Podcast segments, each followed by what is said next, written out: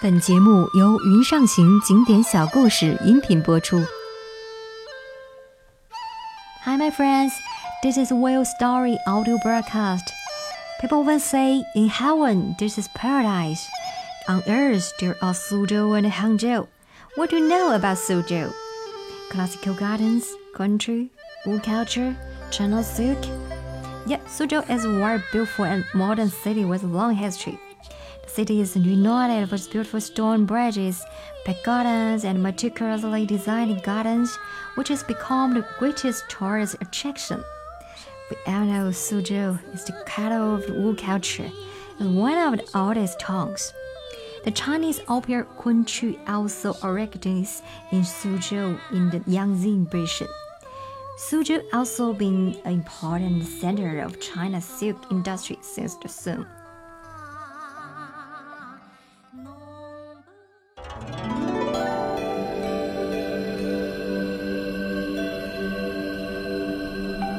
上有天堂，下有苏杭，这是古人对苏州和杭州的美称。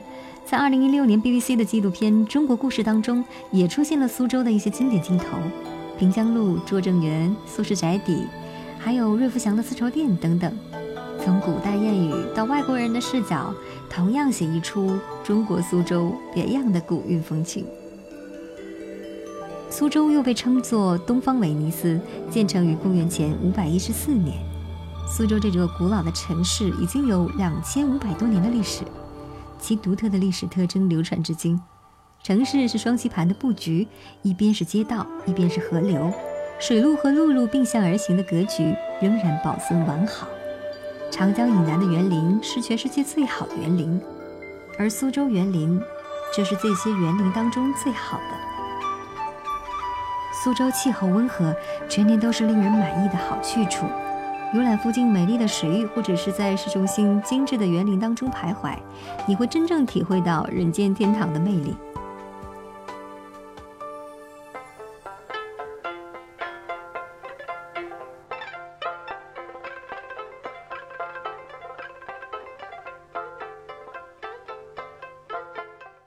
姑苏水韵悠长，徜徉在美景园林，吴侬软语。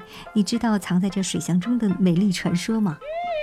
大文豪苏东坡说：“到苏州而不游虎丘，乃憾事。”这个与苏州城一样古老的名胜，因为古老，它的一草一木似乎都有着传说一般的灵光。从二山门往上，一段短短的山道上，星罗棋布的各种古迹，有东晋憨憨僧开凿的憨憨井。据说水质晶莹透明、清纯可口，是以前山上僧人招待贵客的家泉。由吴王阖闾的试剑石，一块石头从中间裂开，断面笔直光滑，犹如刀斧一般。传说为吴王阖闾持墨邪剑所劈。还有一块枕头石，说的却是风流才子唐伯虎携秋香在此小憩的意思。山道将近时，路旁有一构筑精致的古朴的石亭，亭内竖有一碑，这便是唐代名妓贞娘的墓了。卖艺不卖身的真娘因手节操而自尽身亡。美人的情事向来都是文人墨客题咏的好素材，所以在这里俯首便有璀璨的诗篇，有王侯，有名士，有僧人，有妓女。在这不长的山道上，虎丘竟以其非凡的魅力吸纳了各异的文化，在这里相互辉映，却像是走在时光的甬道上，听着远远传来的悠久的故事。山道尽处豁然开朗，只见一巨石挡在眼前，巨石宽达数亩，却平坦如砥，这便是有名的千人石了。成语说“生公说法，顽石点头”，便源于此地。相传，东晋高僧竺道生曾在千人石北面的一个石台上讲经，台下听众云集，竟达千人。申公讲到精妙处，天成异象，天花乱坠。千人石东面的白莲池里的顽石点头不已。卸下厚厚的石光，在千人石上找一块干净而幽静的地方席地而坐，听着上方寺院里隐约的木鱼声。傍着石下幽深的涧谷，在下午微微的风里，享受着旅途里难得的静谧。我想，如果在有月的夜晚，月华照着这半山腰的巨石上，四周是一览无余的空寂，抚着冰凉如水的石头，抬头月光如昼，便是没有深宫的舌战莲花，也会有一点剑心明庆的顿悟在心头。在虎丘，常常会不由自主地被一些传说牵着走，想放也放不下。这些传说里最大、最古老的就是剑池。剑池与千人石只有一墙之隔，然而境界却完全不同，仿佛一墙隔开了两个世界。一脚跨入洞门，迎面的就是一股森森的寒气。一湖碧波轻轻荡漾，深邃的看不见底，四周石壁合抱，如人工垒成。剑池底下安葬着两千多年前的一代霸王吴王阖闾。陪葬有三千多把鱼肠剑，因之以剑名齿。这个传说传了两千多年，一直没有人澄清真假。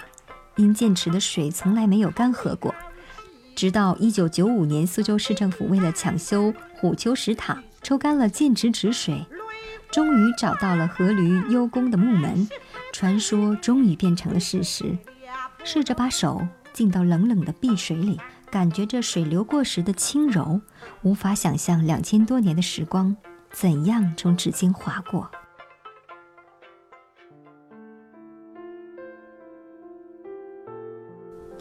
面是苏州人舌尖上的天，请苏州人吃饭，哪怕是饕餮盛宴，如果没有一碗面手底，就算没有招待好，没吃好，这客也就算白请了。苏州人在饮食上是很讲究的。很多老苏州以前在早上以一碗面开始新的一天，现在有些年纪的人还习惯每天早饭吃面。最有名的阳春面就是没有附加任何东西的光面，那个好吃是没有任何早点可以媲美的。苏州的面吃的就是它的汤料，据说每家面店的汤料都是有它的秘方，所以很难真正学得像的。捞面也是个技术。捞面的工具呢，叫做斗。最高技术的师傅能够做到在很小的捞面工具里捞面，这个技术叫做观音斗，里面刚好装下一碗面的分量，而且整整齐齐。捞面的时候甩进下面时用的水，紧而整齐，这样放到碗里，清汤和面是完全分开的，中间是面，周围是汤，上面还飘着葱花，给人的感觉是这样的舒服。当你挑动筷子时，面一下融入汤水里，而汤水又在这时嵌入了面条里，完美呈现出了视觉和味觉的结合。以前买面都是用牌子的，这个牌子呢是用竹子做成的，上面烫上火印，加上不同颜色的油漆，表示分量、种类。买好的时刻可以根据自己的喜好，跟跑堂的小二说清楚，要吃什么样的面，硬面还是软面。特硬的叫做一串儿，还有要再硬一点的叫做断生。有的人不喜欢吃葱姜蒜，那叫做免清；要多放一些呢，就叫做重清。这种叫法现在在一些比较好的店面里面还可以听得到。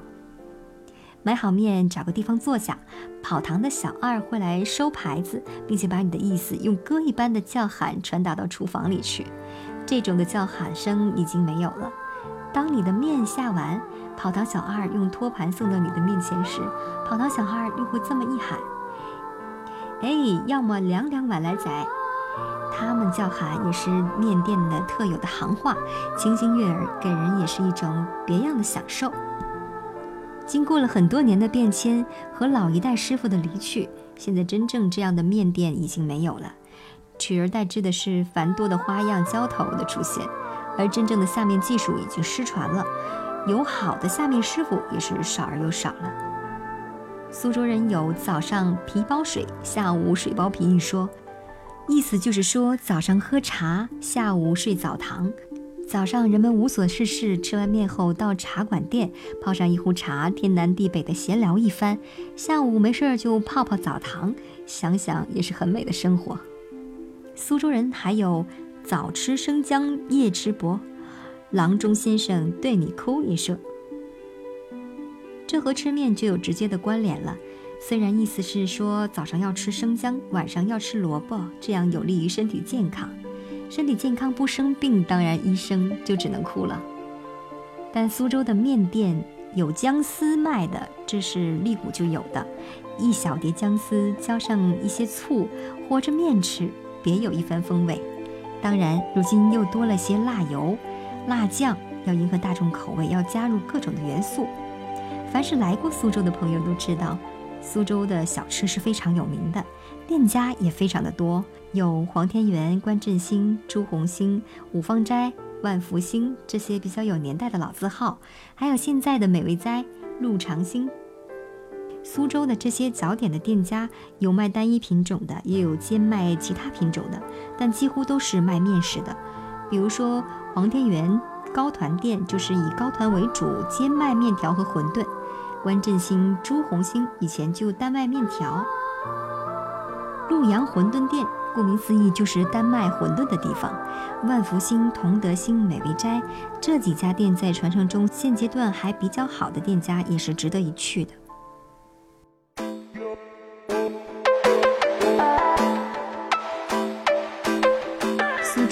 是历史悠久的千年古城，又是最具生机和活力的现代化城市。